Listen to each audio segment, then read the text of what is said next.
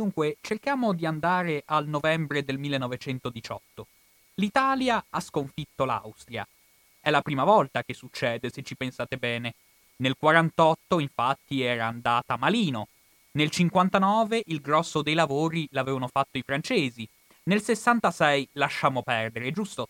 Per cui, ecco, nel 1918 quella che si apre di fronte all'Italia è una in- inedita vittoria verso lo storico avversario un trionfo, appunto il cosiddetto trionfo di Vittorio Veneto, tale per cui l'Italia ha fatto fuori il suo storico avversario, ha fatto fuori la duplice monarchia e si può dire che ha completato il suo processo di unificazione nazionale. Alla luce di ciò, quindi, è legittimo vedere il modo in cui l'Italia ha affrontato questa vittoria e anche le conquiste che ha ottenuto dopo questa vittoria. Infatti una guerra mondiale tendenzialmente si chiude in maniera discretamente benefica per i vincitori e in maniera abbastanza catastrofica per gli sconfitti. E nel corso della Prima Guerra Mondiale, in particolare, ci accorgiamo che in quasi tutti i paesi sconfitti scoppia una rivoluzione, che poi va a finire in un modo o nell'altro, però questa è una costante dei paesi sconfitti. L'unica eccezione a tal riguardo è l'Italia, dove non scoppia una rivoluzione bolscevica, sebbene ci si vada abbastanza vicini con il biennio rosso e con l'occupazione delle fabbriche, e però l'Italia è l'unico paese vincitore della Prima Guerra Mondiale che nonostante appunto i vantaggi ottenuti dopo la vittoria conseguita in ambito militare, sprofonda anch'essa all'interno di una rivoluzione che però non è una rivoluzione di classe, non riguarda i rapporti di classe, ma si appresta a quella che si presenta anch'essa asseritamente come una rivoluzione, però di impronta nazionale. E quando si parla di vittoria senza pace, come è giusto definire questa vittoria che si è consumata in Italia tra il 1918 e il 1920, è lecito domandarsi se effettivamente i risultati ottenuti dall'Italia giustificano questo clima di rancore, questo clima rivoluzionario, questo clima di diffidenza che ha percorso l'intera penisola al termine del, del primo conflitto mondiale. Infatti, a giudicare da un primo acchito, l'Italia non è che ne è uscita proprio male dopo la vittoria del primo conflitto mondiale. Mi spiego meglio. L'Italia anzitutto completa il suo processo di unificazione nazionale, ottiene Trento e Trieste, che non sono solo un pio desiderio, un capriccio, dei patrioti italiani, ma riguardano direttamente appunto il completamento di un'unificazione nazionale. Poi oltretutto l'Italia oltre Trieste acquisisce anche Fiume, il che significa che l'Italia riesce a conseguire dopo la Prima Guerra Mondiale il monopolio della navigazione commerciale nell'Adriatico. È vero che poi questo monopolio non lo sfrutterà granché, però in un colpo solo l'Italia è riuscita oltre ad aver mandato KO, lo storico avversario della duplice monarchia, è riuscita anche a far fuori quelle compagnie di navigazione commerciale della linea verso il Levante, tipiche dell'impero asburgico, di quella marina imperiale regia che faceva una concorrenza spietata alle compagnie di navigazione italiane. Ebbene, dopo la prima guerra mondiale questa concorrenza sparisce e quindi l'Italia appunto acquisisce un grande vantaggio più che dal punto di vista militare, dal punto di vista prettamente commerciale. Oltretutto l'Italia, dopo la Prima Guerra Mondiale, ottiene il confine degli spartiacque, che è quello che garantisce la massima stabilità dal punto di vista prettamente strategico e di difesa del territorio nazionale. Insomma, le cose non sembrano essere andate così male per l'Italia. È vero, non ha conseguito la conquista della Dalmazia, che però la Dalmazia, diciamocela tutta, era composta per il 90% da popolazione croata. Otterrà però Zara, che in effetti è l'unica città dalmata a maggioranza italiana, dove praticamente tutta la popolazione ivi residente è di lingua e cultura italiana, e quindi Zara viene annessa all'Italia. Le cose, quindi, a giudicarle dette così, non sembrerebbero giustificare o in qualche modo far comprendere per quale ragione l'Italia invece reagisce con cotanto sdegno di fronte a quella che si vede come una delusione rispetto alle aspettative che si aveva ed è opportuno comprendere come mai l'Italia non dimostra soddisfazione verso questo status raggiunto. Ebbene, da un lato bisogna considerare il fatto che l'Italia ottiene questi risultati in maniera estremamente tardiva rispetto alla conclusione del conflitto. Questi risultati arriveranno infatti solo verso la fine del 1920, dopo più di due anni dalla fine del conflitto mondiale, e questo incentiva tutta una serie di risentimenti e di rivendicazioni anche dal chiaro impatto emotivo e dal chiaro, dalle chiare conseguenze sul fervore patriottico e sul fervore nazionale della popolazione italiana. Dall'altro lato bisogna sempre paragonare quelle che sono i risultati ottenuti con quelle che erano le aspettative nel momento in cui l'Italia si era addentrata nel macello della Prima Guerra Mondiale. Beh, le motivazioni per l'ingresso in guerra sono state tante, io adesso non voglio ripetervi cose che probabilmente già sapete, non vi voglio fare lezioni che probabilmente avete già sentito, andando riassumendo un po' per sommi capi. Sappiamo che a spingere l'Italia all'intervento nella Prima Guerra Mondiale c'è sicuramente la necessità risorgimentale di completare il processo di unificazione nazionale, annettendo le città di Trento e Trieste, c'è la necessità strategica appunto di ottenere il confine degli spartiacque, c'è la necessità anche prettamente politica della classe dirigente liberale nazionalista di ribaltare il tavolo e far fuori i Giolitti.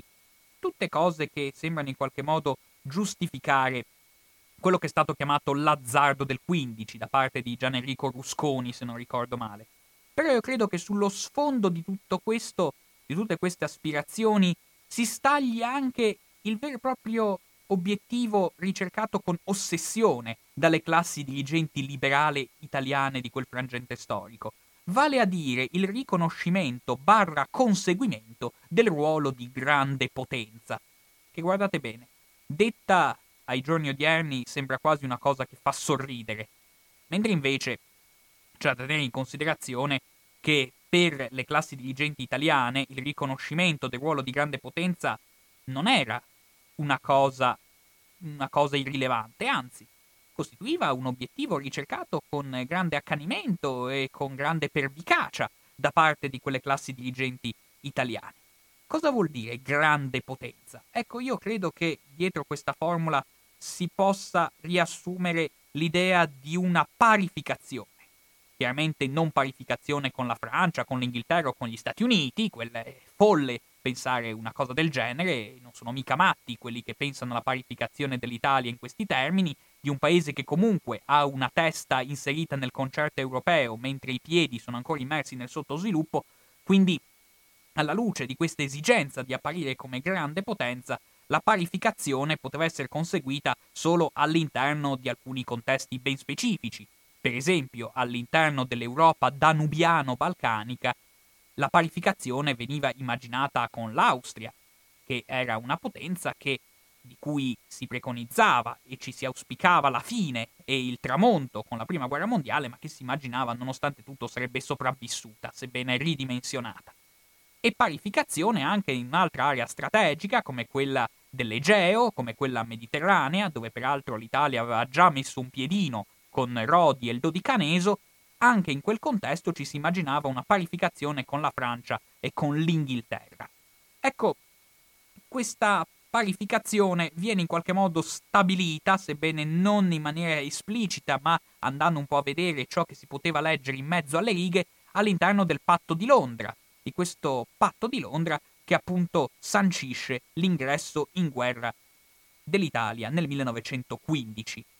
Un contesto in cui appunto Salandra e il suo ministro degli esteri Sonnino si giocano il tutto per tutto, giocano la propria carta, sapendo benissimo che se la guerra verrà persa sarà la catastrofe per il paese e per loro.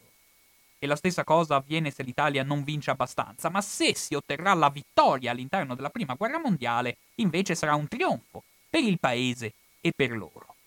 Quindi ci si gioca questo azzardo, però quelli che erano i desiderata, quelle che erano le aspettative, quelli che erano in qualche modo non solo gli auspici, ma anche i fermi propositi degli italiani, sembrano non realizzarsi. Nel senso che il prolungarsi della guerra mondiale scombina questi propositi. La guerra mondiale anzitutto si trascina per lunghi anni, ci si immaginava infatti che l'intervento dell'Italia sarebbe stato immediatamente risolutivo, sconfiggendo l'Austria nel giro di poche settimane, questo non avviene, anzi, pur di pre- mantenere fede all'idea, al chiodo fisso di abbattere definitivamente l'impero austro-ungarico, anche tutte le proposte di pace, di trattativa che giungono, così come analogamente ai vari tentativi congegnati di separare l'Austria dalla Germania per favorire un esito più rapido del conflitto, vengono boicottate dalle classi dirigenti proprio perché ciò che si vuole ottenere è la vittoria totale sul nemico, proprio per conseguire quegli obiettivi che abbiamo appena descritto. E oltretutto la guerra dura talmente tanti anni che quando termina la guerra il contesto internazionale risulta completamente cambiato. Per esempio, la Russia, che aveva firmato il patto di Londra, non esiste più. Mentre invece sono entrati in campo delle nuove potenze, mi riferisco in particolar modo agli Stati Uniti d'America, i quali invece non hanno firmato niente e hanno completamente le mani libere. Ora, voi sapete che il presidente americano Wilson era molto affezionato all'idea della autodeterminazione dei popoli per stabilire a chi dovessero essere assegnati i territori di questa rinata Europa. Solo che era un principio applicato in maniera alquanto asimmetrica, perché infatti valeva soltanto per i popoli vincitori, e quindi cechi e polacchi, ma non per i popoli sconfitti come i tedeschi. E quindi quando il presidente americano Wilson approccia a quelle che sono i desideri dell'Italia nella sua espansione, nelle sue mire espansionistiche, che avevano incentivato l'ingresso all'interno della Prima Guerra Mondiale, Wilson rimane dell'idea che tutta quell'area, anche balcanica, che apparteneva all'impero asburgico, Ebbene, non è mica detto che debba essere per forza di cose assegnata all'Italia come veniva previsto all'interno del patto di Londra. Perché infatti, nel rivoluzionato quadro a seguito del primo conflitto mondiale, è nata una nuova potenza. È nato, come sapete tutti, lo Stato degli Slavi del Sud, che mette insieme, in maniera alquanto insolita, quel vecchio regno di Serbia, regno di Serbia da cui era partita tutto l'effetto domino che poi aveva portato al deflagrare del conflitto con sloveni e croati, che in realtà appartenevano, appartenevano a territori che erano delle province asburgiche a tutti gli effetti e anzi i soldati sloveni e croati avevano fatto il loro dovere con molta intensità e anche con molta efficacia all'interno delle armate imperiali. Ebbene, all'interno di questo contesto, quindi sorprende di come questi sloveni e questi croati, che teoricamente dovevano essere annoverati tra popoli sconfitti, con questa magica operazione di legarsi al regno di Serbia, di fatto vengono annoverati da Wilson tra i popoli vincitori, a cui quindi va attribuito il diritto all'autodeterminazione. Cosa che l'Italia non riesce a digerire. Anzi, l'Italia guarda come fumo negli occhi questa Jugoslavia questa Jugoslavia che viene immediatamente e istintivamente identificata come l'erede dell'Austria-Ungheria, come il proseguimento dello storico nemico austriaco. Tant'è vero che lo si, lo si guarda appunto come il diavolo, ci si rifiuta di riconoscere questo neonato governo jugoslavo, anche la stessa marina jugoslava viene molto temuta dall'Italia senza rendersi conto che in realtà prima che la Jugoslavia si doti di una marina di tale nome ce ne vorrà di un po' di tempo, però le classi dirigenti italiane sembrano non accorgersi di questa debolezza in realtà del nuovo Stato jugoslavo, lo guardano con estremo terrore, verrebbe da dire. Tant'è vero che adottano una specie di politica dello struzzo nei riguardi di questa neonata potenza, nel senso che il governo italiano si rifiuta di riconoscere il governo jugoslavo, mantiene rapporti ovviamente col governo di Belgrado, ma esclusivamente come governo serbo, non come governo jugoslavo. Che è una politica che, per carità, a livello teorico potrebbe anche funzionare se tutti gli altri paesi sono d'accordo. Il problema è che tutti gli altri paesi, in realtà, mantengono rapporti e anzi stipulano nuove forme di rapporto con questa nuova potenza e quindi l'Italia è l'unica potenza che in maniera molto miope e anche molto raffazzonata si ostina a non voler riconoscere questo Stato, ottenendo ben pochi risultati, in quanto a condivisione dei propri palpiti nazionalisti verso quelle zone. La cosa, peraltro, interessante da sottolineare è di come, peraltro, questa piccola e agguerrita potenza balcanica fosse nata esplicitamente in funzione anti-italiana. Perché infatti c'è da domandarsi come mai i patrioti sloveni e croati abbiano scelto di aggregarsi ai serbi, da che in realtà non sembrerebbero avere molto in comune queste popolazioni. Ebbene, a far scatenare questo afflato di aggregazione con i serbi c'era stata la pubblicazione da parte del governo bolscevico del patto di Londra, il che ci fa presumere di come la Jugoslavia sia nata esplicitamente in funzione anti-italiana. E ben inteso non sto parlando solo di propaganda, ma di sostanza strategica, perché infatti cosa avviene con la pubblicazione sulla pubblica piazza del patto di Londra, che come tutti i trattati che si rispettino era un accordo segreto che solo i bolscevichi metteranno in pubblico? Ebbene, nel patto di Londra veniva previsto esplicitamente che l'Istria e la Dalmazia sarebbero state assegnate all'Italia e quindi i patrioti sloveni e croati, per proteggersi dinanzi a questa terribile prospettiva dal loro punto di vista, non hanno altra scelta che aggregarsi ai serbi, sapendo di poter contare in questo nuovo assetto balcanico sull'appoggio degli Stati Uniti, i quali, come già detto, tutelano il principio dell'autodeterminazione tra gli sloveni e tra i croati e quindi quando si decide, quando bisogna capire quali sono i propositi americani verso il nuovo assetto della regione alto-adriatica, è indubitabile che alla luce del principio dell'autodeterminazione, la Dalmazia dovrebbe essere attribuita alla popolazione croata, mentre per zone come l'Istria e la Venezia Giulia, dove le popolazioni sono un po' mescolate, Wilson avrebbe l'idea di tracciare una linea etnica, che però è una linea etnica spostata molto più a ovest rispetto al confine naturale, che l'Italia avrebbe come minimo obiettivo di vedersi riconosciuto. E dunque le cose sembrano iniziare nel modo peggiore possibile, con un'Italia che si trova tutto sommato isolata nel contesto europeo. Un'Italia che si trova isolata alla luce peraltro di un'altra considerazione che va fatta. Da, prima di tutto sul fatto che gli alleati dell'Italia, che sono solo due, non sono tre, Francia e Inghilterra, sono alleati ma non sono amici. È una formula di Luca Riccardi, ma va benissimo in questo contesto nel senso che sono disponibili, sì, a vedere riconosciuto all'Italia il confine che ne garantisce in qualche modo la sicurezza strategica, ma, ma, non sono assolutamente disposti a fare ponti d'oro verso una agguerrita potenza come quella italiana che vuole allargarsi, dato il suo sano e robusto appetito, sia sull'Europa danubiano-balcanica che all'interno dell'Egeo.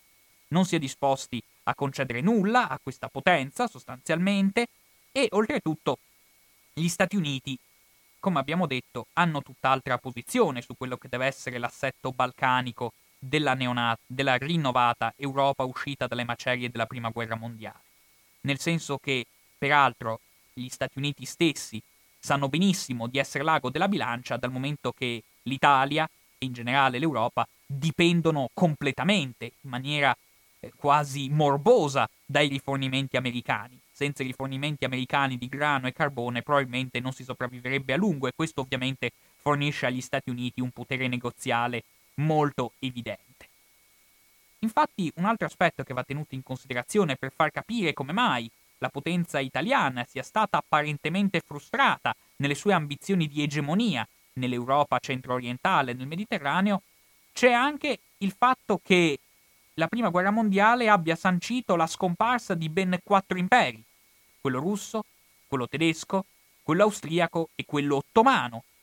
Il che cosa vuol dire? Vuol dire che si è aperta una gigantesca voragine in una vastissima area di territorio che si estende dall'Europa orientale fino al Medio Oriente.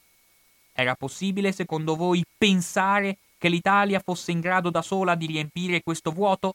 Evidentemente no tutte le grandi potenze intendono coprire questo buco lasciando ben poco margine all'Italia. Un'Italia che da questo vuoto di potere, ebbene, in realtà non ha nulla da guadagnarci.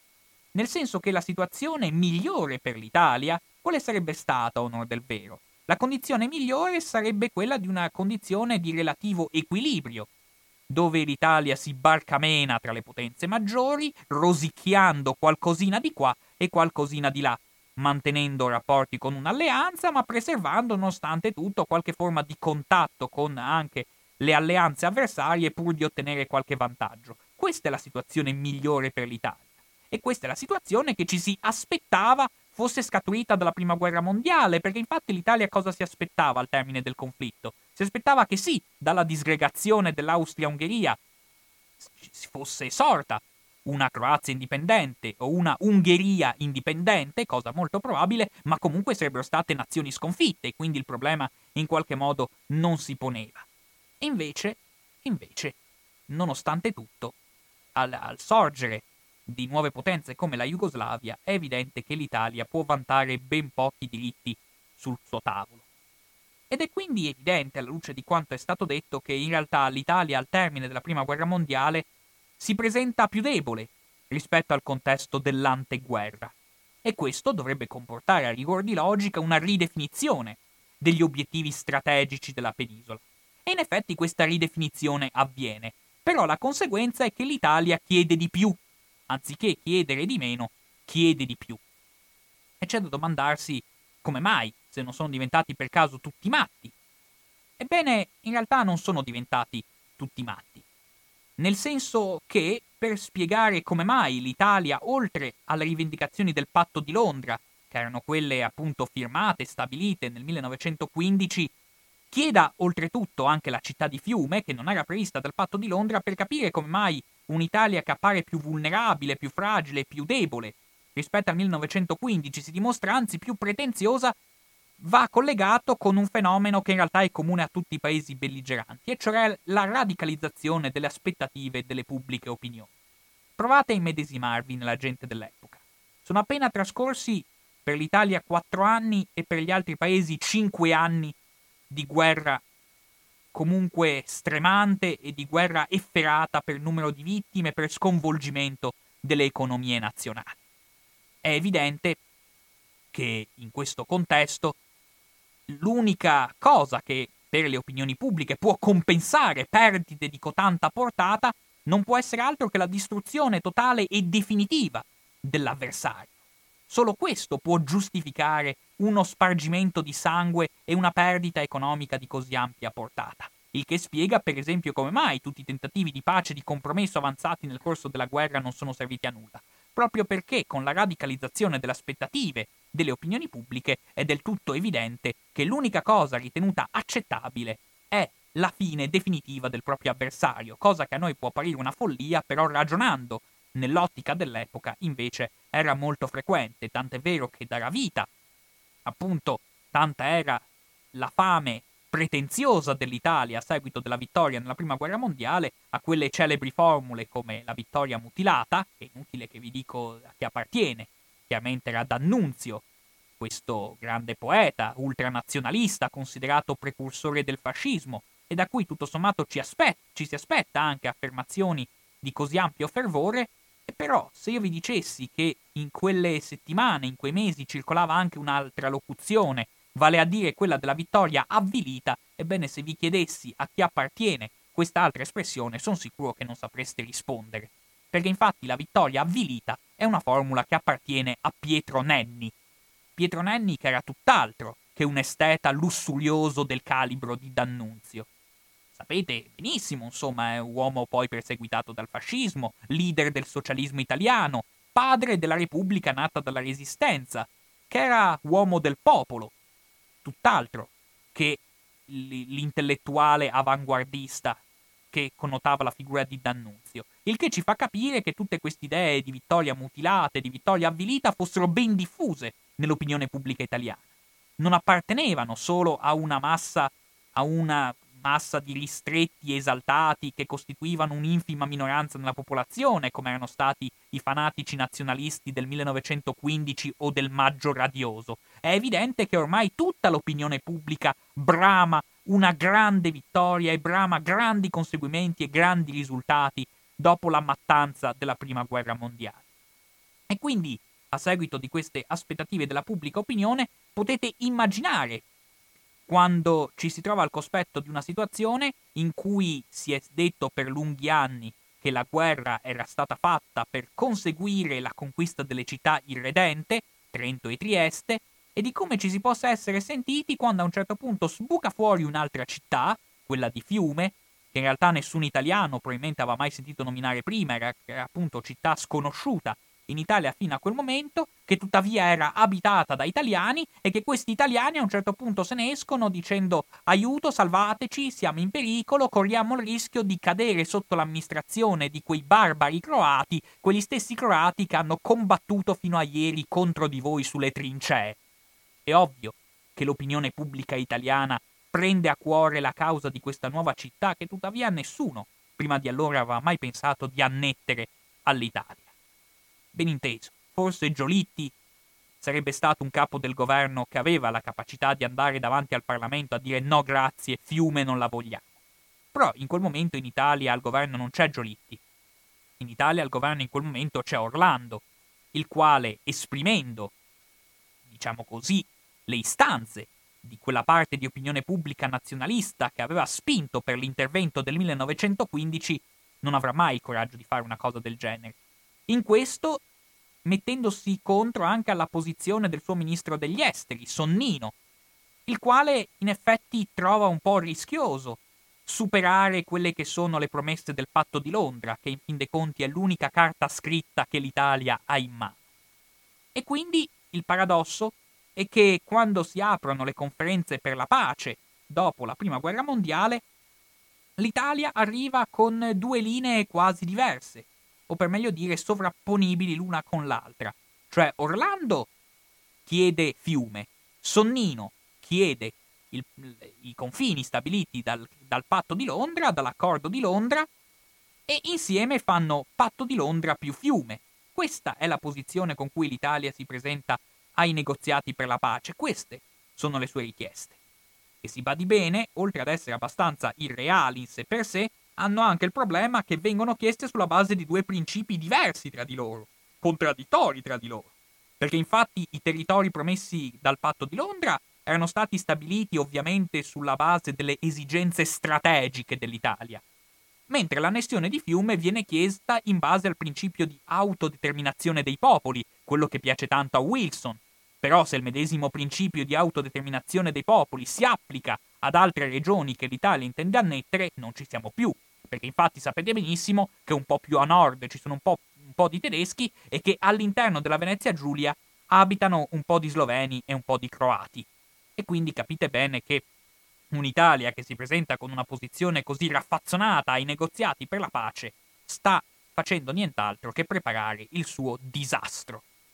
Sapendo quindi di come nel corso degli anni sia Orlando che Sonnino hanno avuto pessima reputazione, non solo presso la pubblicistica, ma anche presso gli storici, vorrei tuttavia a questo punto spezzare un po' una lancia nei confronti di questi due soggetti, il quale, è da ricordare, si trovavano in una posizione negoziale estremamente complicata, stretti come erano tra le aspettative assolutamente irreali della pubblica opinione e la debolezza oggettiva della posizione italiana.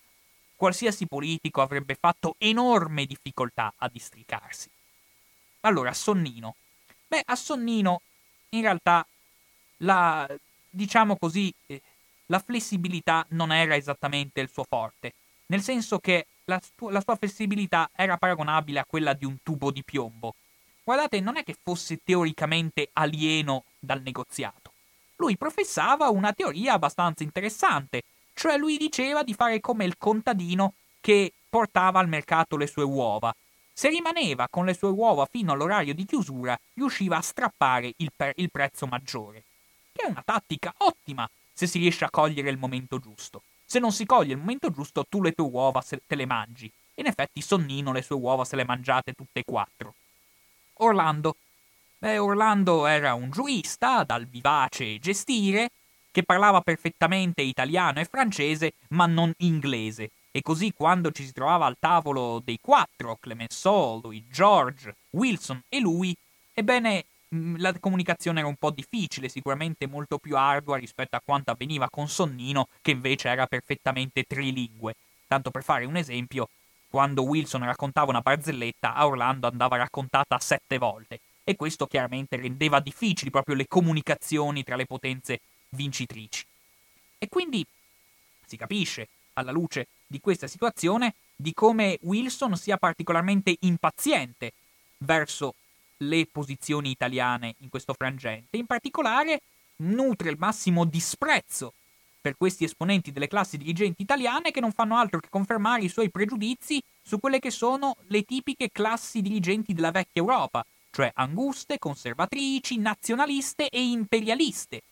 E oltretutto potete immaginare come viveva lo smacco di una persona come Sonnino, che era un cinico cultore della realpolitik e aveva anche il coraggio di dire in faccia a Wilson che le sue idee sull'autodeterminazione dei popoli erano sostanzialmente tutte fandonie.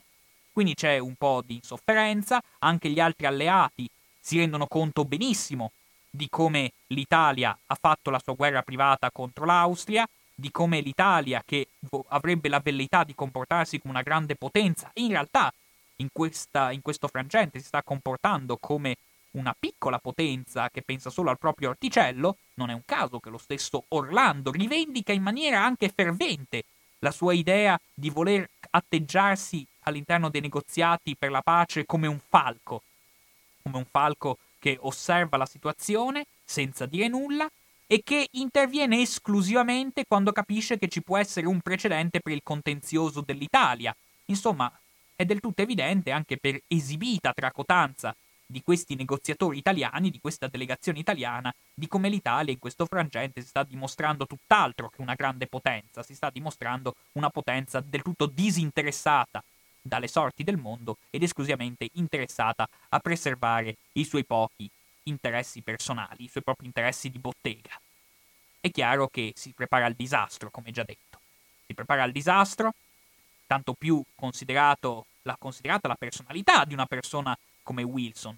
Persona come Wilson che non a caso, vista l'ostilità verso l'Italia, in quel periodo mette il veto, mette la possibilità di veto alla Jugoslavia per qualsiasi accordo con l'Italia e dato che la Jugoslavia chiede sempre qualcosa in più, le trattative con la Jugoslavia non fanno che arenarsi continuamente, tuttavia è, come già detto, la stessa personalità di Wilson che non aiuta queste trattative. Wilson, infatti, personaggio celebre del Novecento, animato sicuramente da nobilissimi ideali, era al contempo animato da fervore, potremmo dire, religioso.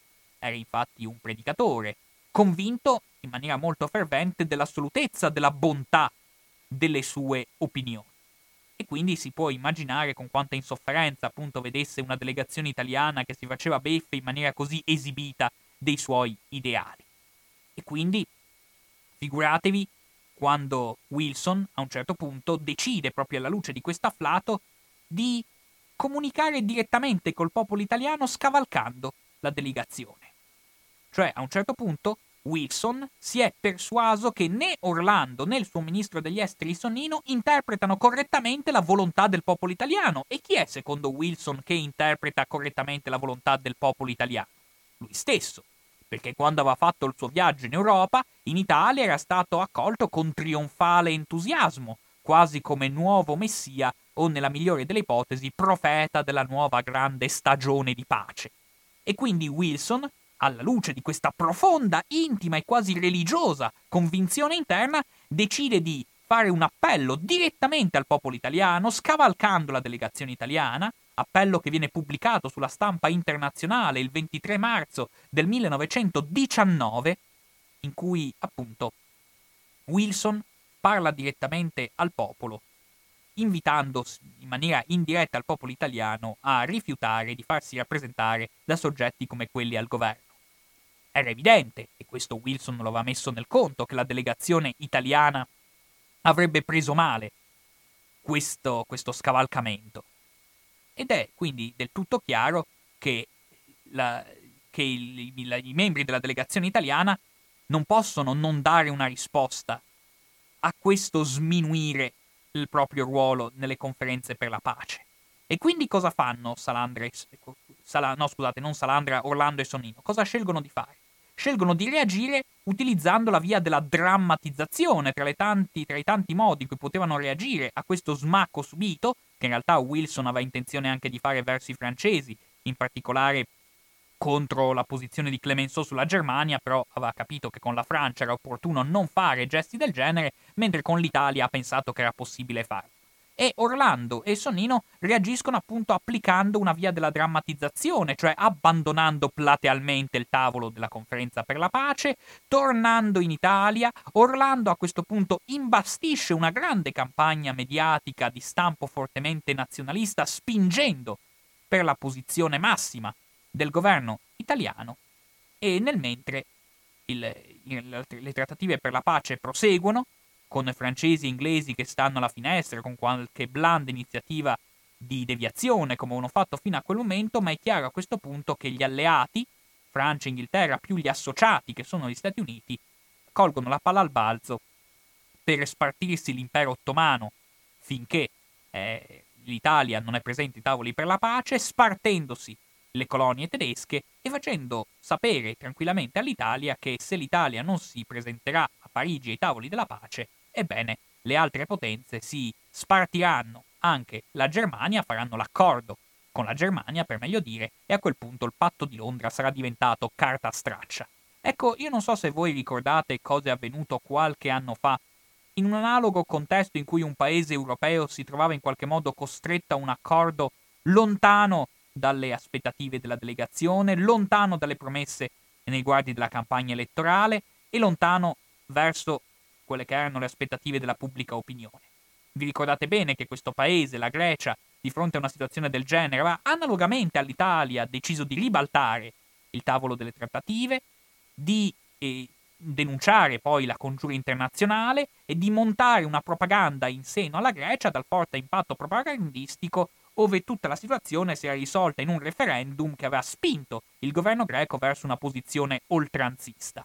Questo eh, succede in Grecia nel 2015 e succede anche analogamente la stessa cosa in Italia nel 1919. Non c'è il referendum, però ci sono manifestazioni, voti popolari, una riconferma del mandato parlamentare, che comunque, forse giustamente, Orlando e Sonnino richiedono, per domandarsi se sono ancora legittimati, visto lo smacco di Wilson, a presenziare ai tavoli per la pace, però anche la conseguenza più o meno è la stessa nel senso che la Grecia nel 2015 è sull'orlo della bancarotta, l'Italia nel 2019 ha capito, perché l'ho detto poc'anzi, che senza di essa le trattative per la pace proseguono e in sua assenza si risolverebbero in una tale debacle per le richieste italiane, di conseguenza cosa succede?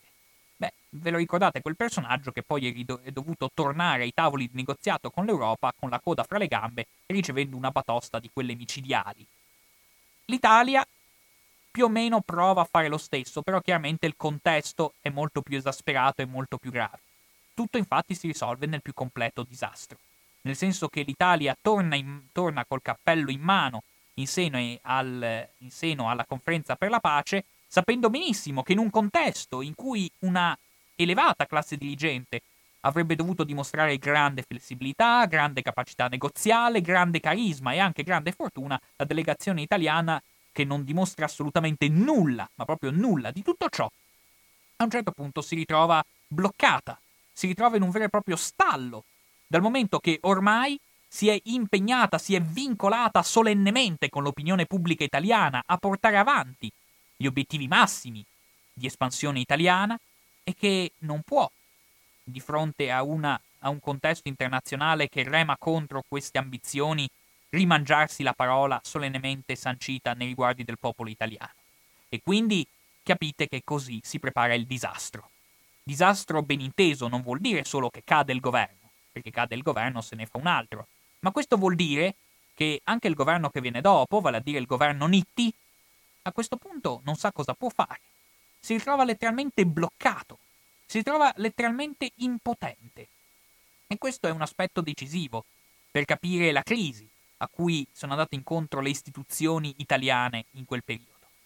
Perché infatti questo senso di impotenza che trasmettono le istituzioni italiane sortiscono una diffidenza, una sfiducia popolare nei riguardi delle istituzioni che si traduce in un eh, in un fenomeno che non dico appartenga alle leggi della storia, però che ogni tanto ritornano, ecco, in una certa frequenza quando avvengono quando avviene questo divario tra una parte della società e le istituzioni che teoricamente dovrebbero rappresentarla.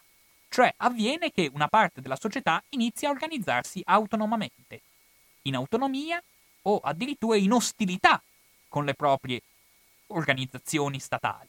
Ed è quello che avviene esattamente in Italia nel 1919 con l'impresa di Fiume.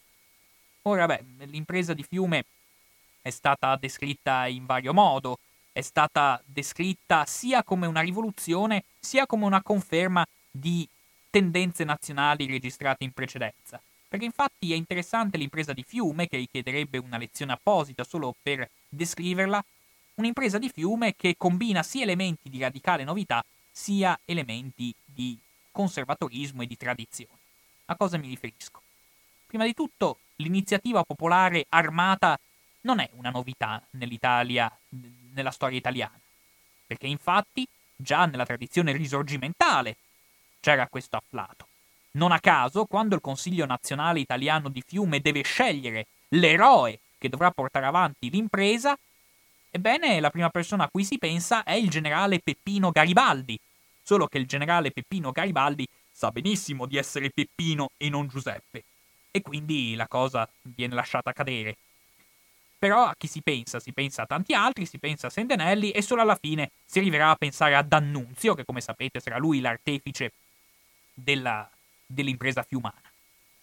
L'altro aspetto di tradizione che connota l'impresa fiumana è la sostanziale ambiguità con cui il governo italiano cerca di gestire l'impresa. Perché infatti, se da un lato il governo italiano denuncia nella maniera più ferma possibile l'occupazione di Fiume, anche perché l'occupazione di Fiume è stata fatta appositamente contro Nitti e quindi Nitti ovviamente non può elogiarla, però sta di fatto che al contempo l'Italia fornisce il suo appoggio, in particolare per quanto riguarda il sostentamento della città, e dimostrando quindi una certa ambiguità nella gestione dell'impresa, che se ben ricordate è la stessa cosa che avveniva spesso e volentieri con i colpi di testa di Garibaldi, nel senso che con Garibaldi funzionava analogamente allo stesso modo, lo si, lasciava, lo si lasciava andare avanti, poi se le cose andavano bene diventava un nuovo padre della patria, se le cose andavano male lo si spediva un po' a Caprera o addirittura gli si sparava anche addosso. Ebbene, la stessa cosa avviene anche con D'Annunzio a Fiume. E infatti poi con D'Annunzio a Fiume, oltre a questi aspetti di conservatorismo, vanno ricordati gli elementi di straordinaria novità, gli elementi vorremmo dire anche rivoluzionari dell'impresa d'annunziana. Infatti, per quanto riguarda l'impresa fiumana, sapete che è stato spesso mutuato lo slogan del 68 l'immaginazione al potere. Potremmo dire in maniera un po' più precisa le avanguardie al potere, le avanguardie che ribaltano le regole e le cancellano.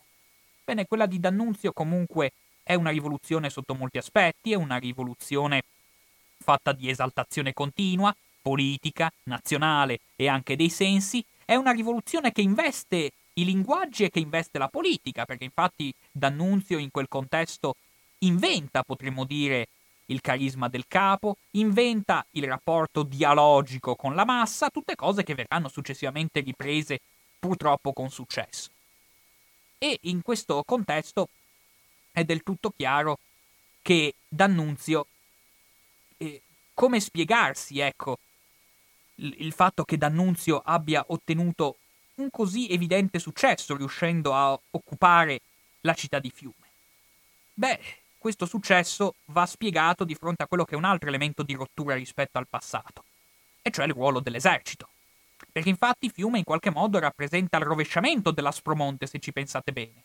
Nel 62 l'esercito sabaudo spara contro le truppe in camicia rossa e spara contro Garibaldi. Invece nel 19 cosa avviene? Nel 19 il ruolo dell'esercito è completamente cambiato. Tradizionalmente presidio indefettibile dell'ordine costituito, nel corso dell'impresa fiumana diventa agente e protagonista di crisi istituzionali, prendendo la parte dei rivoltosi. Che cosa è successo nel frattempo? Per come mai, mentre Garibaldi poteva contare solo su degli studenti che avevano indossato una camicia rossa, D'Annunzio può contare su vasti apparati dell'esercito italiano? Ecco, io credo che dietro questo sostegno all'impresa fiumana, vi sia anche il mutato ruolo dell'esercito italiano nel corso della controversia bellica e in particolare nel corso dell'ultimo anno di conflitto. Sapete infatti che l'Italia, che appunto da, che aveva la velleità di riuscire a sconfiggere l'Austria in pochi mesi, in realtà ci ha impiegato parecchi anni, ha anche rischiato il collasso nel 17 e alla fine sul tavolo della pace non ha portato grandi vittorie come sperava di portare all'inizio dell'impresa bellica. E proprio dal temuto collasso del 1917 con la disfatta di Caporetto sapete che appunto quel temuto collasso porta con sé anche un nuovo modo di gestire il rapporto tra generali e soldati. Nel senso che se prima i soldati erano considerati carne da cannone, dopo il 17 vengono considerati combattenti da persuadere e motivare. Però, se si supera la tradizionale disciplina militare con la convinzione, questo vuol dire anche, disci- vuol dire anche pardon, politicizzare le forze armate. Vuol dire anche renderle maggiormente consapevoli dei fini politici e dei fini strategici.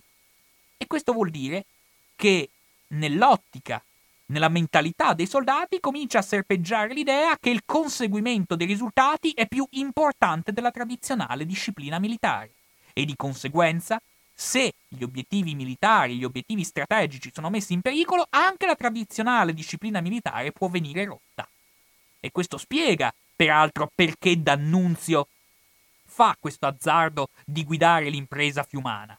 Perché lui infatti è convinto oltre chiaramente per conquistare la città, però lui è assolutamente persuaso e probabilmente ha ricevuto anche delle garanzie precise in questo senso che in realtà la marcia dei legionari su fiume non sarebbe altro che la prova generale di una marcia più ampia, articolata e generale, cioè la marcia su Roma. Perché infatti lui si è convinto che l'impresa fiumana non dovrebbe essere altro che l'inizio di una insurrezione che coinvolge le forze armate di stanza nella Venezia Giulia, che dovrebbe serpeggiare anche all'interno dei comandi militari e forse anche un pochino più su per portare sostanzialmente un nuovo governo più incline alle esigenze del nazionalismo estremista incarnato da D'Annunzio. Ebbene, però in questo contesto, come sapete, il progetto abortisce e a Fiume a questo punto si divertono.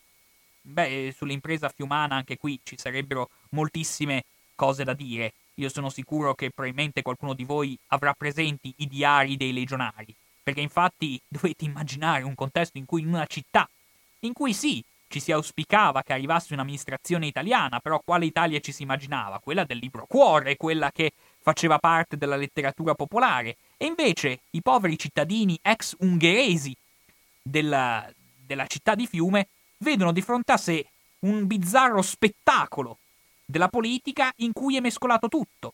Sesso, droga, nazionalismo, vitalismo, luddismo, pirateria, goliardia, onore.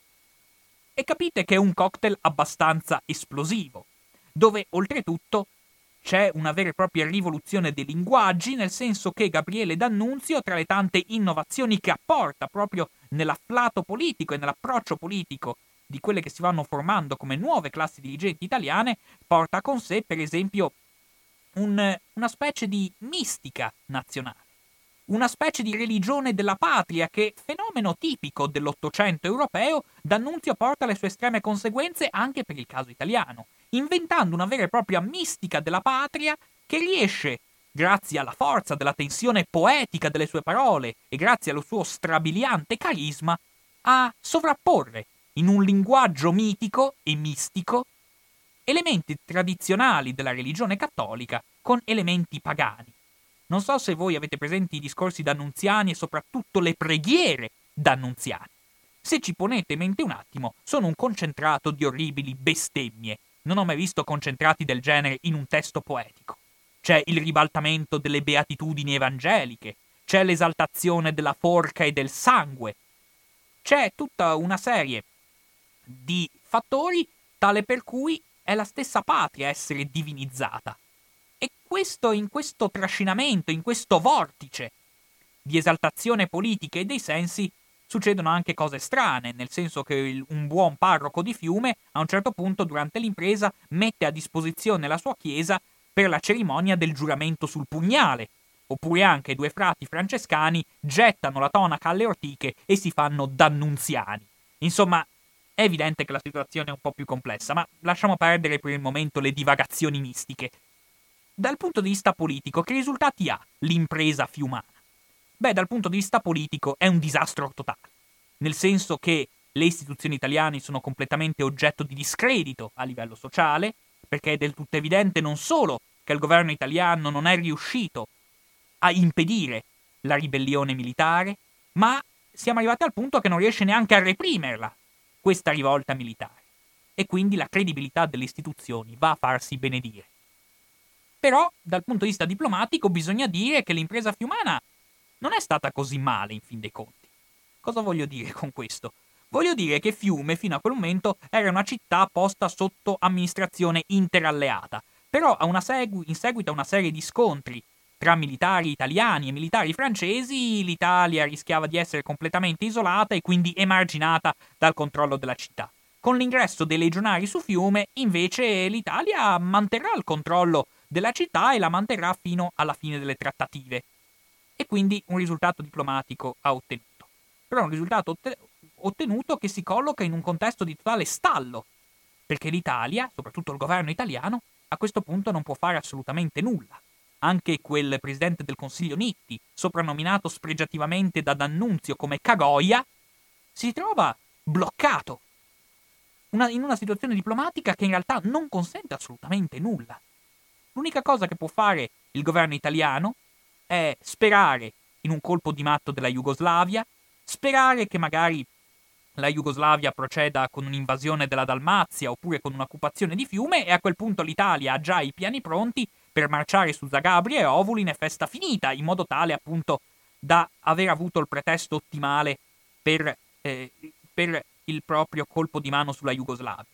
Però è del tutto evidente che in Jugoslavia non sono così stupidi come ci si crede, anche se neppure la Jugoslavia è molto brillante nei suoi negoziati per la pace, però di questo non parliamo perché l'ora cammina. Fatto sta che a questo punto l'Italia, anche se aspetterebbe magari dai suoi alleati un passo per risolvere questa intricata situazione, in realtà francesi e inglesi stanno alla finestra e Wilson non si commuove.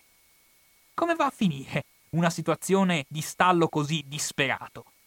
Beh, come va a finire? In parte mi verrebbe da dire va a finire da sola, nel senso che si risolverà da sola dicendo che ormai verso la fine del 19 la situazione internazionale è cambiata, Wilson è un astro che sta in realtà lentamente scomparendo dalla scena perché ha difficoltà politiche all'interno degli Stati Uniti, ha anche difficoltà molto gravi di salute e quindi si ritira dalla gestione dell'Europa. E anche da parte degli alleati inglesi e francesi, ormai dopo un anno che nell'Europa continentale è segnato da fame e rivoluzioni, ormai ci si rende conto che la volontà di tutti è di trovare una stabilizzazione. Ormai la guerra è finita da un, più di un anno e non è più pensabile che, li, che l'Europa possa vivere ancora in un contesto di tensione geopolitica. E dunque ci troviamo in un contesto in cui a, sto, a questo punto francesi e inglesi, che sanno benissimo che la stabilizzazione del continente non è concepibile senza un accordo dell'Italia, senza una partecipazione dell'Italia, a un certo punto dicono ai italiani, slo- ai, italiani e jugoslavi, mettetevi d'accordo voi e cercate di risolvervi la questione internamente. La Jugoslavia, peraltro, alla luce di ciò non può più contare sulla stampella americana e quindi si trova davanti all'Italia in una posizione quasi nuda, verrebbe da dire. In un contesto in cui la cosa da sottolineare è di come la gestione della vittoria in Italia stia bruciando politicamente tutti quelli che vi pongono mano. Nel senso che l'alternativa nazionale, l'alternativa del liberalismo conservatore delle persone come Sonnino è stata completamente sconfitta. Sonnino scompare dalla scena politica, infatti.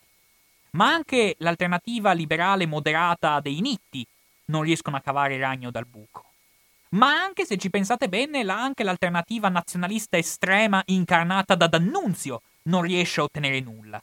Perché infatti con l'impresa di D'Annunzio Fiume non viene conquistata, c'è da dire che D'Annunzio non riesce a marciare su Roma, non riesce a far cambiare il governo in suo favore, non riesce neanche a diventare duce degli italiani, non riesce neppure a diventare un secondo Garibaldi, ma diventerà esclusivamente un glorioso pensionato della politica.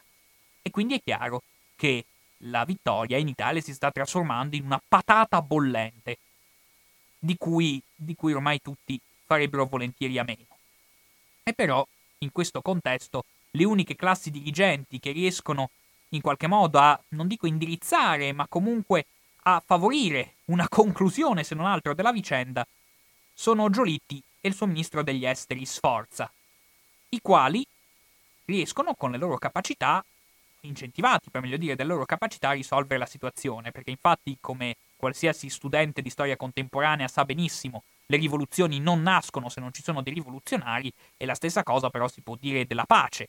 La pace è possibile solo quando ci sono delle persone che effettivamente dimostrano capacità di gestire situazioni di attrito.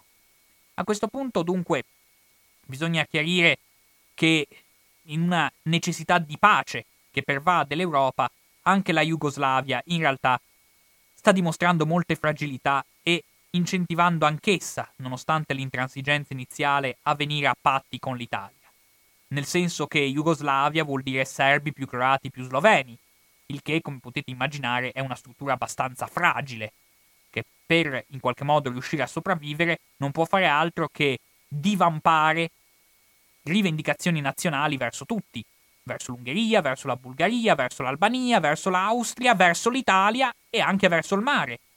E quindi, insomma, si trova in una situazione un po' difficile dal punto di vista dell'isolamento internazionale, forse persino più isolata rispetto a quanto era l'Italia, il che è tutto dire. Oltretutto la Jugoslavia non vive una vita politica interna così tranquilla. Nel senso che i macedoni sono scontenti perché non hanno ottenuto l'indipendenza. I montenegrini in realtà stanno un po' mugugnando perché sono stati inclusi nel territorio jugoslavo non proprio eh, esprimendo e non proprio rispondendo alle proprie volontà. Ma soprattutto le classi dirigenti croate fanno serpeggiare un sempre più vivo malumore, perché infatti si sono resi conto che lo jugoslavismo in realtà è una scelta di cui è opportuno pentirsi, dal momento che lo jugoslavismo si sta trasformando sempre di più in una egemonia serba. E questo, insomma, le classi dirigenti croate lascia molte perplessità. E dunque è chiaro che all'interno della Jugoslavia ci troviamo in un contesto estremamente teso, dove ci si spara non solo nelle piazze, ma persino in Parlamento, persino nelle strade. Insomma, è un contesto estremamente violento dove peraltro, come potete immaginare, tutte le varie spinte disgregatrici interne sono finanziate, armate e supportate dall'Italia. Quindi è del tutto evidente che la Jugoslavia sta vivendo in una situazione molto difficile. E quindi, dinanzi a un'Italia che ha bisogno anch'essa di stabilizzare la propria situazione geopolitica, la Jugoslavia, ormai dopo un anno dalla fine del conflitto, capisce che non può più fare troppa resistenza. E quindi il ministro degli esteri Sforza, che ha mantenuto dei rapporti con Belgrado, ha mantenuto dei rapporti con degli esponenti del governo serbo, che in qualche modo si sono dimostrati disponibili ad addivenire a un accordo, alla fine viene fatta da parte del governo italiano una proposta agli jugoslavi che è davvero difficile rifiutare. Prima di tutto l'Italia verso la Jugoslavia, grazie al ritorno in politica di Giolitti, ha cambiato completamente posizione. Nel senso che la Jugoslavia, fino a quel momento, in quello che era un vero e proprio assunto della politica estera italiana dal 18 in poi, aveva considerato la Jugoslavia come erede dell'impero asburgico, come nemico da combattere con la massima urgenza e con la massima priorità, come nemico di cui ci si auspica alla fine, il prima possibile, perché rappresenta un vero ostacolo all'affermazione dell'Italia nel territorio dell'Europa centrale. Però, in fin dei conti, Sforza e il suo presidente del Consiglio Giolitti si sono resi conto che in realtà l'Italia non ha la forza per affermarsi all'interno dell'Europa centrale e orientale. E se una potenza la forza non ce l'ha, certamente non se la può dare. Quindi Giolitti, che sapete benissimo essere uomo che non ama le avventure, sebbene è ben consapevole in quello che è una tensione comune alle classi dirigenti italiane della necessità che l'Italia sia una grande potenza, però è anche un leader estremamente realista. E quindi, alla luce di ciò, l'Italia muta completamente la sua ottica verso la Jugoslavia. Perché infatti la Jugoslavia viene addirittura escogitata in questa nuova ottica come un possibile alleato, come un possibile alleato che consenta un piede dell'Italia sull'altra sponda in modo tale da riuscire tale da riuscire a ottenere magari qualche risultato nell'Europa danubiano-balcanica. Ebbene, a conferma del realismo di Giolitti c'è anche la questione dell'Albania che va a risolversi in quel frangente. Voi direte cosa c'entra l'Albania? C'entra come? Perché l'Italia nei confronti dell'Albania aveva una politica quanto mai ondivaga, qualcuno direbbe addirittura delirante. Perché infatti verso l'Albania cosa si fa? Prima l'Italia promette l'indipendenza, suscitando l'entusiasmo dei patrioti albanesi, i quali è vero che sono divisi in tribù che si odiano tra di loro, però dicono se ci date l'indipendenza poi le cose ce le risolviamo in casa. Poi però l'Italia, in maniera del tutto contraddittoria, prende posizione per una spartizione di influenza con Grecia e Jugoslavi, sollecitando le ire dei patrioti albanesi. Dopodiché, nello stesso tempo, ben inteso, occupa il paese però siccome in realtà l'Albania e in generale la situazione economica dell'Italia non consentono grosse spese economiche, anzi la situazione economica in Italia è al collasso, non ci sono più risorse economiche per mantenere i presidi italiani in Albania, quindi questi presidi vengono ridotti sempre di più fino ad essere veramente all'osso e in questo nuovo contesto cosa avviene? Che gli albanesi si ribellano e buttano in mare il presidio italiano. Cosa fa a questo punto una grande potenza che si sente umiliata? Raduna un corpo di spedizione sull'altra sponda dell'Adriatico, precisamente ad Ancona, pronto a salpare, ad attraversare l'Adriatico, a riconquistare l'Albania. Solo che cosa succede? Succede che ad Ancona il corpo di spedizione si ribella e minaccia di fare la rivoluzione. Potrebbe essere un innesco, peraltro plausibile, per una rivoluzione in Italia. Dunque capite com'è ardua la situazione in Italia.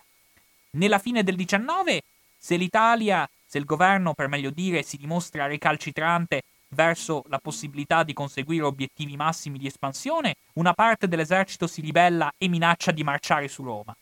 Meno di un anno dopo, verso ormai siamo alla fine di giugno del 1920, succede il contrario, se l'Italia intende rivendicare il ruolo di grande potenza, un'altra parte dell'esercito si ribella e minaccia di fare la rivoluzione. Ditemi voi se è facile fare politica estera in Italia in quel periodo. Non era facile. Però c'è da dire che Giolitti e il suo ministro degli esteri Sforza dimostrano una certa abilità. Capiscono che l'Albania costa troppo e non serve sostanzialmente a nulla, per cui si rinuncia a quella velleità territoriale, si preserva solo il controllo dell'isola di Sasseno, vabbè, insomma questo poco importa. E, e cosa, cosa avviene in particolar modo? Avviene che a questo punto l'Italia offre un accordo difficile da rifiutare alla Jugoslavia. Alla Jugoslavia sostanzialmente cosa offre l'Italia?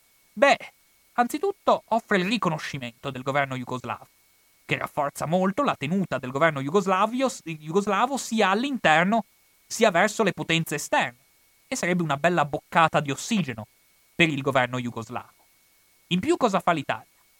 Promette, si può dire alla Jugoslavia, di farsi quasi da garante e da semi-protettore del governo jugoslavo, contro un possibile tentativo di rivincita asburgica, che non ha importanza che ci fosse effettivamente oppure no. È però una sorta di garanzia del governo jugoslavo. Quindi capite l'Italia come ha cambiato rotta, da che era il più importante elemento di destabilizzazione del governo jugoslavo, di questo regno jugoslavo, adesso è diventato garante della sua integrità, della sua solidità e della sua stabilità istituzionale. In cambio cosa si chiede? In cambio si chiede di fatto che il governo jugoslavo riconosca i confini del patto di Londra, che riconosca quindi l'amministrazione del territorio di Trieste, che eh, fornisca in qualche modo all'Italia il controllo anche di una parte consistente della Venezia Giulia, con l'unica eccezione della Dalmazia, che la Dalmazia alla fine, su cui, nonostante i patrioti italiani, soprattutto la Reggia Marina italiana, si dimostrava particolarmente fervente nella richiesta di ottenerla, però eh, il ministro degli esteri Sforza ha capito benissimo che dal punto di vista militare la Dalmazia non gli serve più, per cui si rinuncia alla Dalmazia in cambio però dell'acquisizione di Zara, che è l'unica città a maggioranza italiana di quella zona. Quindi alla fine cosa si delibera peraltro nell'ultima questione rimasta in ballo?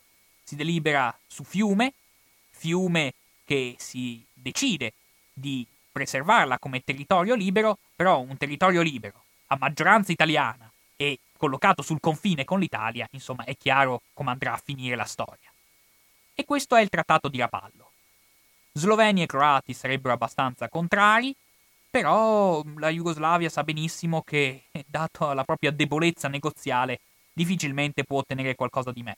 E quindi alla fine si piega a firmare il trattato di Rapallo, che viene considerato il capolavoro politico di Sforza, e questo trattato di Rapallo peraltro tocca firmarlo obtorto collo al ministro Trumbic, che peraltro era un valoroso patriota croato, un fervente patriota croato proveniente da Spalato, e tocca proprio a lui firmare questo trattato. Ebbene, quindi alla fine Giolitti qual è il suo compito dopo la firma di questo trattato? Giolitti diciamo che si dedica alla sua maggiore specialità, e cioè creare un'ampia maggioranza rompendo il possibile fronte delle opposizioni. In particolare cosa fa?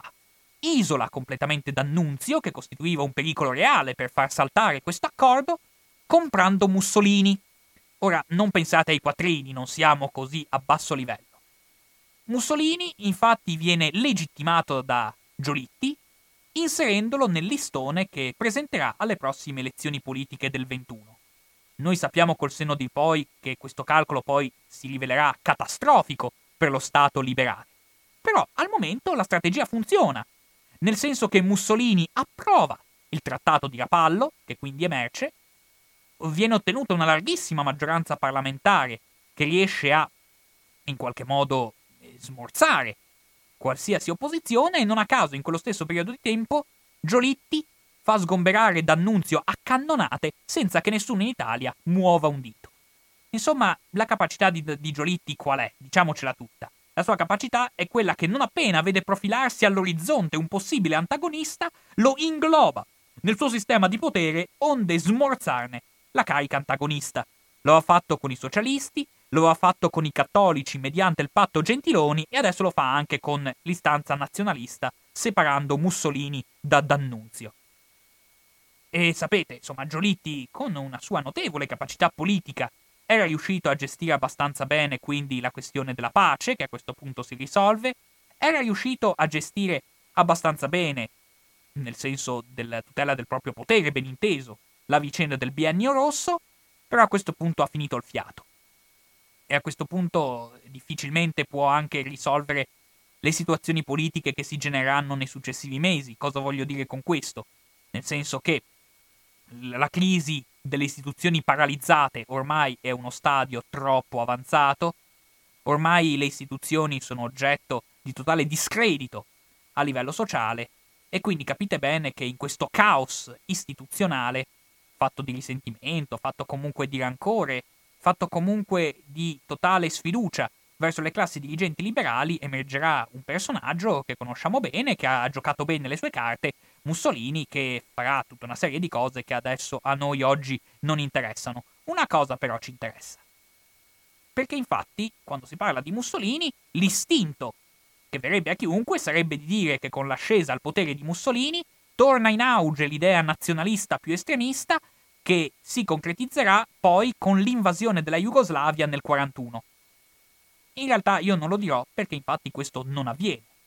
Mussolini che sì, lui millanta di essere la persona che raccoglie l'eredità politica di D'Annunzio, a, prin- a, principiare, a cominciare dal mito della vittoria mutilata, che sarà una costante della propaganda del regime fascista, e però Mussolini si guarda bene dal diffondere la scintilla rivoluzionaria di D'Annunzio all'interno del territorio italiano.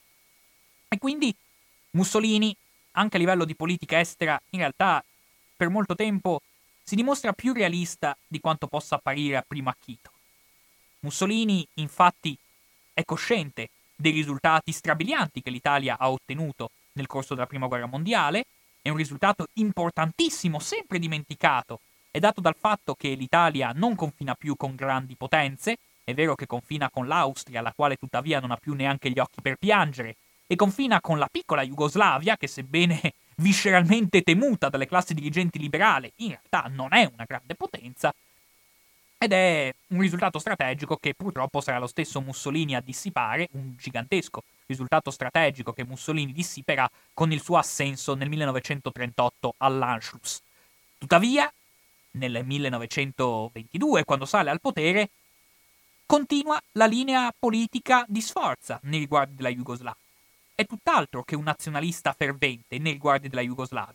Proseguono i buoni rapporti, viene accelerato lo sgombero della Dalmazia e due anni dopo si fa un nuovo accordo di Belgrado, tale per cui alla fine Fiume viene occupata dagli italiani, però gli jugoslavi preservano una parte del porto e insomma si è pur sempre amiconi.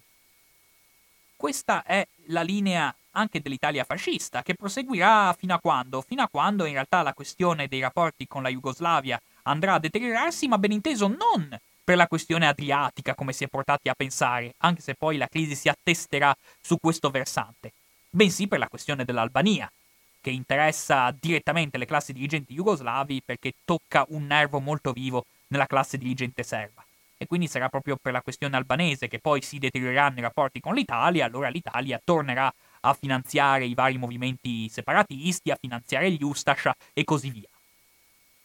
A questo punto però, eh, in questo quadro estremamente complesso e articolato, sebbene risulta estremamente difficile trarre un bilancio, gli storici di solito in queste situazioni sono bravi a fare il cosiddetto passo di lato, cioè a inquadrare questo quadro estremamente complesso nella cosiddetta prospettiva generale, cioè nella cosiddetta prospettiva di lungo periodo. Perché infatti, se noi guardiamo il comportamento, la politica estera delle classi dirigenti italiane, sia quelle liberali, sia quelle nazionaliste, sia quelle fasciste, noi ci accorgiamo di una costante. Cioè, di una costante che riguarda la forbice tra le aspettative e le ambizioni. Tutte le classi dirigenti italiane sono convinte di rivendicare, con molto fervore, la necessità di rivedere riconosciuta l'Italia nel suo ruolo di grande potenza. Questa è una cosa che accomuna tutti quanti. Però ci sono comunque due linee che noi vediamo all'opera. Una linea che potremmo definire realista è una linea che possiamo definire in qualche modo maggiormente attivista, la possiamo chiamare in vari modi, anche imperialista, insomma, possiamo attribuire vari nomignoli, insomma, a questo tipo di strategia italiana. Sono due linee che a volte anche si sovrappongono, peraltro, e che noi vediamo essere una costante questa duplice linea in cui da un lato l'Italia si muove con cautela e invece dall'altro lato vediamo l'Italia che in altre occasioni cerca di forzare la mano per accelerare i processi storici. E nell'ottica del, della politica di potenza noi vediamo che ambedue queste politiche hanno alterne fortune, nel senso che Crispi, portatore dell'idea nazionalista più incline alle esigenze imperiali, con la seconda delle pulsioni descritte, ottiene la disfatta di Adua, ottiene la catastrofe di Adua. Nel, quando invece Giolitti si dimostra più cauto, si dimostra più incline alla linea della cautela, sebbene magari perde qualche occasione, come per esempio la Tunisia, però riesce a ottenere la Libia, e quindi un discreto risultato nell'ottica della politica di potenza. Nel 1915 Salandra e Sonnino giocano la carta imperialista, giocano l'azzardo del 1915 e va così così, nel senso che l'Italia vince la guerra qui, e in quel contesto perde non la pace, ma perde la libertà. Ci, tro- ci, riprova con la linea imperialista Mussolini nel 1935 e con la guerra di Etiopia ed è un successo, anche se l'Italia in quel momento ancora non si è reso conto che in questo modo si sta infilando in un vicolo cieco. Ci riprova di nuovo Mussolini nel 1940 e però tutto questo si risolve in un disastro assoluto. Disastro assoluto con la conseguenza che non solo si otterrà un totale disastro dal punto di vista strategico, nel senso che l'Italia con la catastrofe della seconda guerra mondiale non riuscirà più a rivendicare alcun ruolo internazionale e alcuno spirito di potenza, ma correrà anche il rischio di morte della patria. Grazie.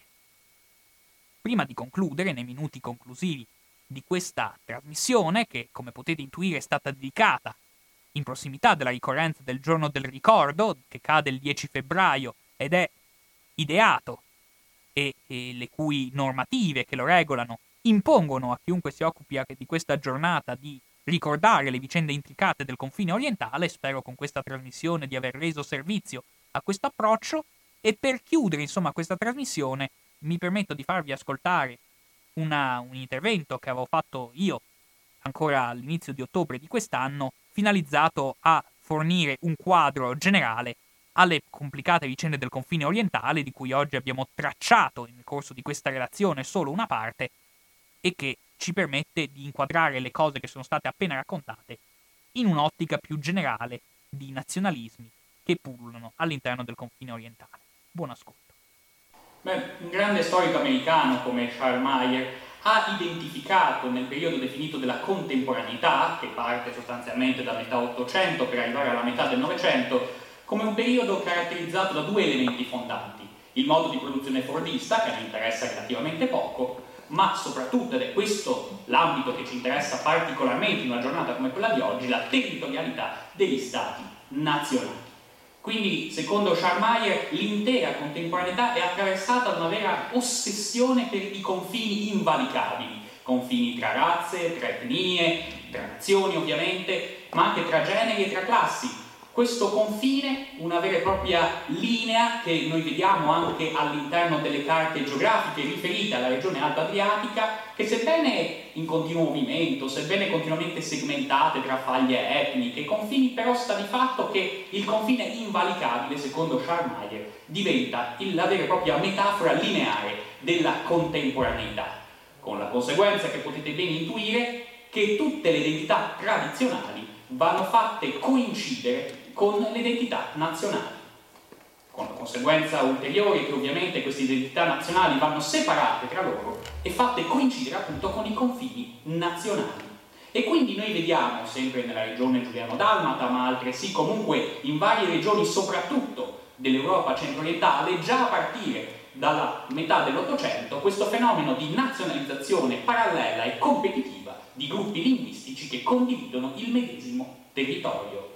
Questa nazionalizzazione di massa, che di solito viene guidata dagli stati, in questi territori di nostro interesse non può venire guidata dagli stati, perché gli stati non sono nazionali, sono gli imperi multinazionali asburgico, ottomano e zarista. Ciononostante la nazionalizzazione di massa avviene ugualmente, viene guidata ovviamente dalle elite nazionali, con la conseguenza ovviamente queste elite nazionali ovviamente in competizione, in concorrenza, in antagonismo reciproco alla fine iniettano anche all'interno della società quest'idea di appartenenza nazionale, tale per cui tutta la società si spacca, si spacca appunto secondo queste faglie identitarie. Ed è in questo frangente, quindi già dalla metà dell'Ottocento, che vediamo quindi formarsi anche dei miti nazionali, che fanno riferimento a quelle due concezioni della nazione, quella volontarista e quella etnicista, e che danno luogo a tutta una serie di coppie concettuali che hanno avuto molto successo fra gli studiosi. Master Nation e popoli senza storia, nazione urbana e nazione contadina, ciascuna delle due impegnata a sottolineare la propria superiorità o morale o culturale della propria origine. Arrivati dunque a questo punto, noi ci accorgiamo che nonostante queste differenze, ecco, che sono comunque molto lampanti, c'è comunque un comune denominatore, un aspetto che caratterizza questi tipi diversi di nazionalismo. Da un lato l'ossessione per l'autoctonia, chi è arrivato prima, chi è veramente autoctono. Nella regione che qui più ci interessa, ovviamente gli italiani sottolineano la continuità Roma, Venezia, Italia. E sotto questo punto di vista gli slavi cosa sono? Sono, dapprima, se vengono considerati barbari invasori risalenti all'epoca delle grandi migrazioni, e dall'altro lato, altrimenti, se no, popoli fatti migrare artificialmente per opera del governo austriaco. Viceversa, per gli intellettuali sloveni e croati, per loro sostanzialmente le migrazioni, beh, da un lato in realtà c'è un tentativo molto curioso, nel senso che si vuole far risalire le popolazioni slovene della zona a una teoria molto bislacca, quella dei proto-slavi, che sarebbero queste popolazioni pre-romane che avrebbero abitato la zona sono ovviamente teorie che non stanno né in cielo né in terra, però hanno avuto un certo successo. O se no, altrimenti l'idea, lo schema preferito, insomma, dalle elite culturali, soprattutto slovene e croate, è quello secondo cui la, le grandi migrazioni della stagione tardo-antica avrebbero cancellato la romanità nella regione alta adriatica e da quel momento in poi sostanzialmente l'opera veneziana sarebbe stata, la dominazione veneziana sarebbe stata una dominazione di tipo coloniale che partiva dall'Istria e arrivava fino all'Egeo. Notate che questo eco, quantomeno, della dominazione coloniale italiana in Istria si trova anche in opere del terzo millennio, quindi non è mai svanita completamente del tutto. E quindi noi vediamo che già dalla metà dell'Ottocento, quindi questi fenomeni di nazionalizzazione di massa che avvengono non solo nella regione che qui ci interessa, ma che appunto la regione alto-adriatica diventa esempio ed emblema di un fenomeno che attraversa una parte consistente di Europa, diventa un vero e proprio laboratorio della contemporaneità. Questo ovviamente ha, nostro, ha un interesse particolare per quanto ci riguarda, sebbene dobbiamo sempre ricordarci che non è l'unica area interessata da questi fenomeni, anche se ovviamente per chi ascolta è più facile ragionare sull'Istria che non sulla Galizia oppure sulla Polinia. Quindi capiamo bene che insomma la regione alto adriatica va sempre posta come base di partenza per dei fenomeni che vanno ben al di là e che ci permettono di inquadrare contesti più generali. Contesti più generali che nel corso della prima guerra mondiale saltano, perché infatti i trattati di Versailles che fanno sparire gli imperi multinazionali, fanno affermare gli stati per la nazione, portano delle conseguenze con sé. Portano delle conseguenze, se infatti il trattato di Versailles in generale le paci di Versailles sono comunemente intese come un ravesciamento del congresso di Vienna, Mazzini sarebbe stato contento, in realtà questo non avviene, perché infatti gli stati per la nazione che sorgono al seguito del primo conflitto mondiale non realizzano interamente la coincidenza tra nazione e Stato e si crea quindi il problema delle minoranze interne agli Stati. Caso più emblematico forse è la Polonia, con un 60% di polacchi e 40% di popolazione non polacca, ucraina e tedesca con la conseguenza ovviamente che queste minoranze nazionali che si trovano all'interno di questi stati dopo la fine della prima guerra mondiale si ritrovano tendenzialmente oppresse, si trovano sicuramente malviste dalla maggioranza della popolazione e oppresse secondo tre possibili modalità, discriminazione, assimilazione ed espulsione.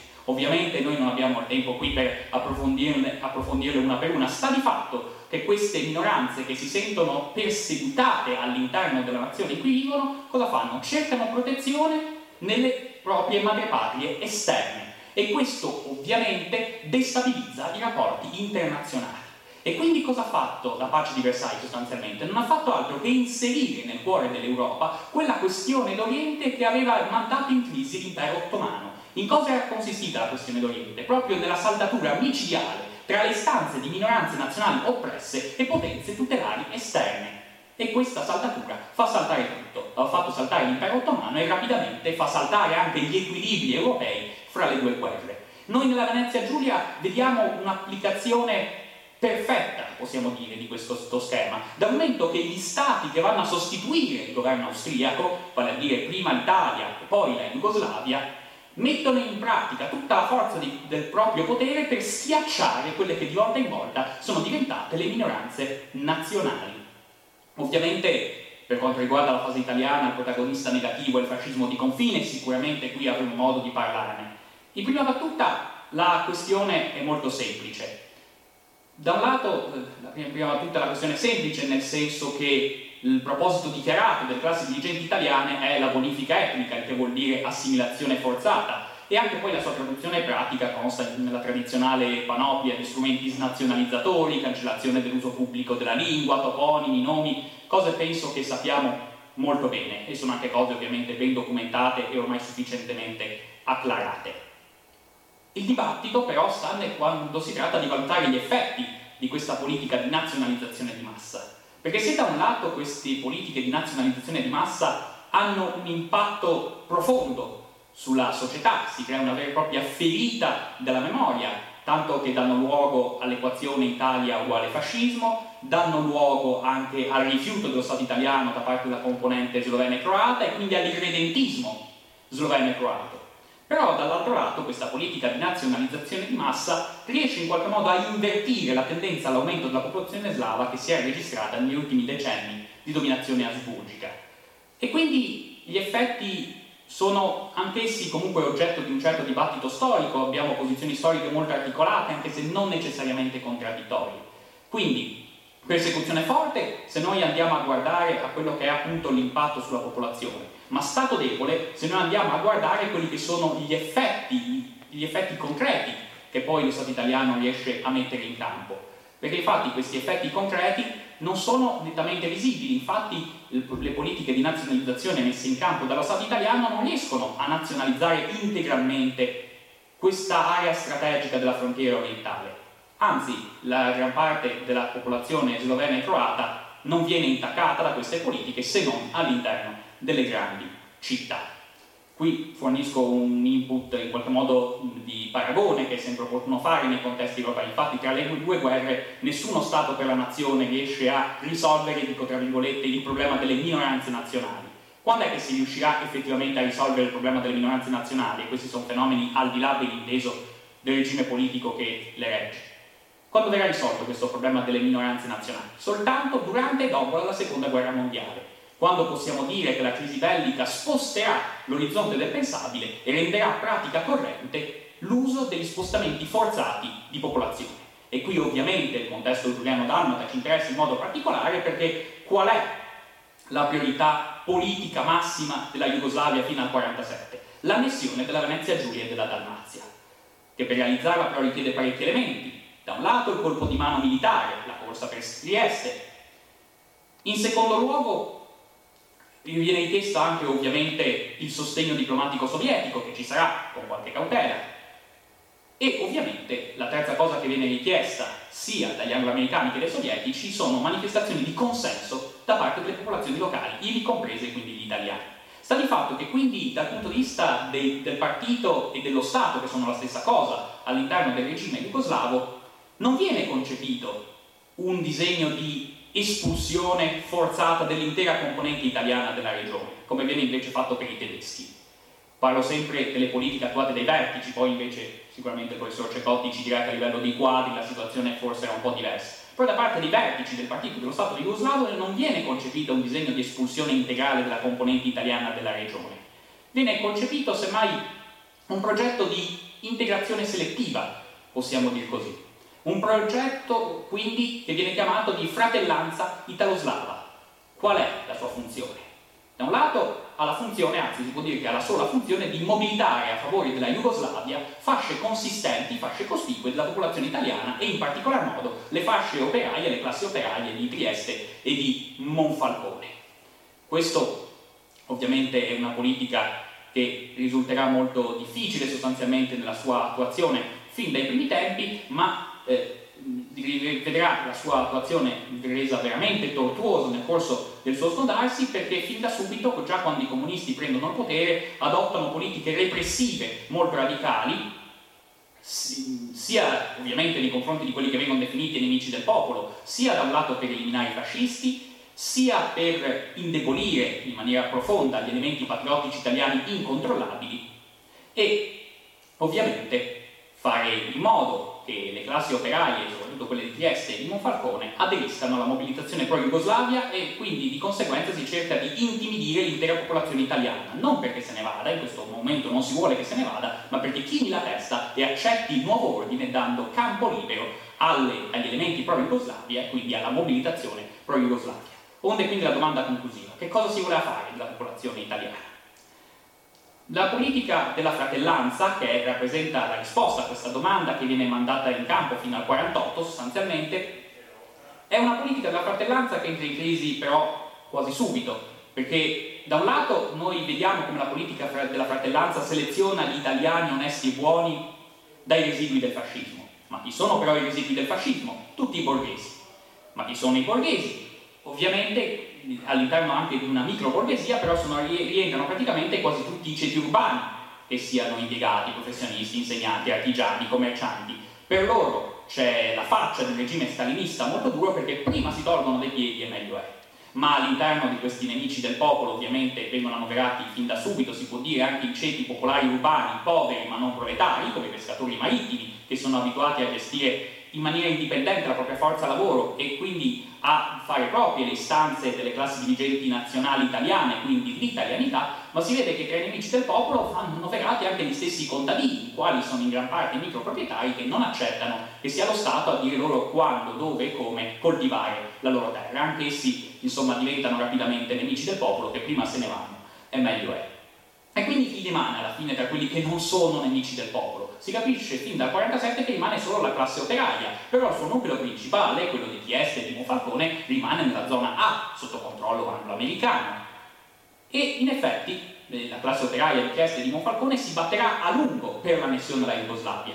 Tant'è vero che il Partito Comunista della Regione Giulia, con il suo fervore a favore dell'annessione alla Jugoslavia, metterà persino in imbarazzo il Partito Comunista Italiano. Però in Jugoslavia che aree operaie rimangono? Dal momento che appunto per quanto la mobilitazione potesse essere fervente da parte dei nuclei operai di Trieste e di Monfalcone, in realtà queste, queste mobilitazioni saranno a ben poco visto che le decisioni vengono prese in altra sede.